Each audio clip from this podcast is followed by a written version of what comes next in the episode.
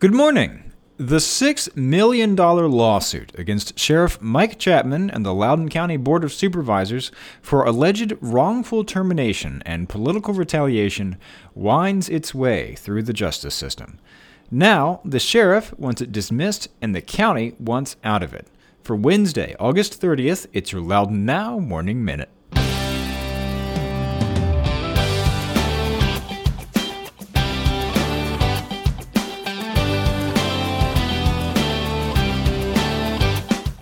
Paige Buscema here from Itopia Inc. with your eye style file moment. Did you know that wearing poorly crafted sun lenses tricks your eye into letting down its natural defenses?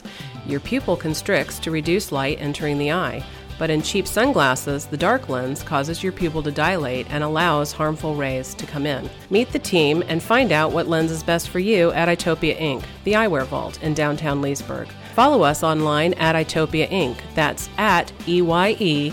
T-O-P-I-A-I-N-C and ItopiaInc.com. Thanks for being with us. I'm Rence Green. It's a weird name, I know. Attorneys for the Loudoun Board of Supervisors and Sheriff Mike Chapman have filed motions asking a federal judge to dismiss a $6 million lawsuit against them for wrongful termination and political retaliation. Until 2016, Mark McCaffrey was a detective with the Loudoun County Sheriff's Office. In fact, he was the lead investigator in the case of Braulio M. Castillo, one of Loudoun's most high-profile murder cases in years. But after the 2015 election, Sheriff Chapman did not re-swear Mr. McCaffrey because Mr. McCaffrey had supported a primary challenger to the sheriff. In July of this year, Mr. McCaffrey filed a lawsuit against the sheriff, arguing the sheriff had violated the First Amendment right to freedom of expression by firing him. This week, the county filed a motion to dismiss them from the case. They were included on the basis of a cooperative agreement with the sheriff that extended county human resources policies to the sheriff's office employees. The county argued that that agreement did not extend to the sheriff's hiring and firing decisions, as mentioned in the agreement, and that it expired at the end of the sheriff's first term in 2015 and was not in effect when Mr. McCaffrey was fired. The sheriff's attorneys have filed two motions. One would strike a large section of the complaint, which details allegations of using the sheriff's office to protect and reward political supporters, abusing deputies, and mismanaging the office and budget. It's a very colorful section of the lawsuit. The other motion would dismiss the lawsuit outright, arguing that the sheriff has the right to fire deputies as he pleases, including for political reasons.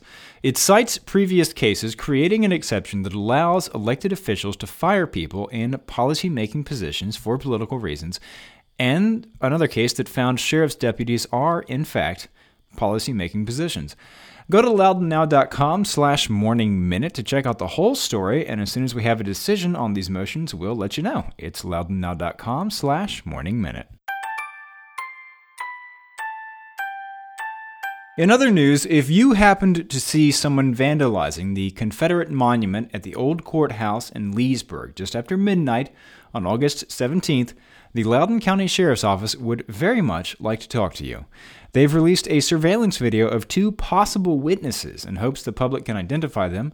You can see the stills on our website or watch the video at sheriff.loudon.gov/statue. And speaking of the sheriff's office, they would also like to have what I assume would be a somewhat less friendly conversation with the person who burgled some women's clothing from an apartment at Chase Heritage Apartments in Sterling. Someone found a person inside an apartment at about 8:45 p.m. on August 23rd. The suspect fled through a sliding glass door, taking some women's clothing with him.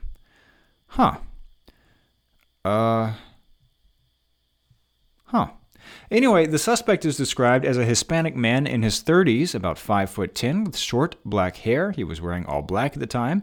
You can see a composite sketch on our website. Changing topics, crews have started work on Hillsborough's long-awaited traffic calming and infrastructure project.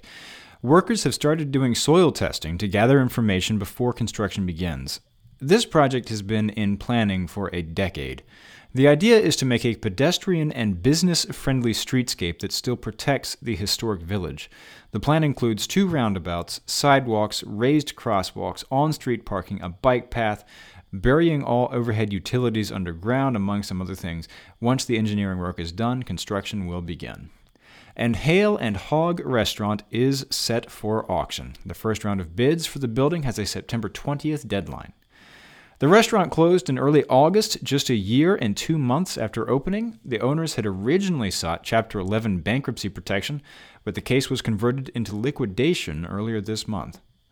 If you're in the market, the auction includes a like-new 12,000-square-foot restaurant on a prominent corner of 1 Loudoun with 17 years left in the lease.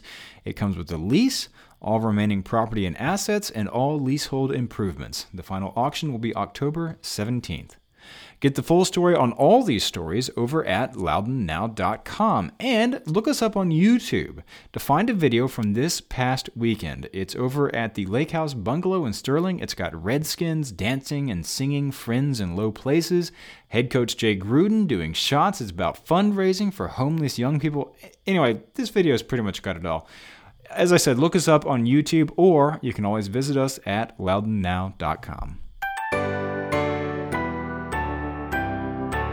On today's calendar, Chris Matthews is playing live at the Plaza at 1 Loudoun for Acoustic Wednesdays on the Plaza. It's free to wander. Did I say Plaza? It's free to wander over there, and the show's from 6 to 8 p.m. And Ustad Shafat Khan will be playing Indian Western fusion music at the Franklin Park Arts Center in Percival from 7 to 9 p.m. It's $20 to get in, and this guy is no joke. Mr. Khan is a world-renowned Indian classical musician who has performed all over the world. He's been on TV with Ray Charles, and he played Bonnaroo with Stevie Wonder. And as I say, tonight he'll be here at Franklin Park. Get the details on these events and check out the rest of the events calendar at getoutloudon.com. And remember, if you like the Morning Minute, tell all your friends, it's our little thing, and subscribe to the podcast, and it'll be waiting for you every morning. Okay, have a great day.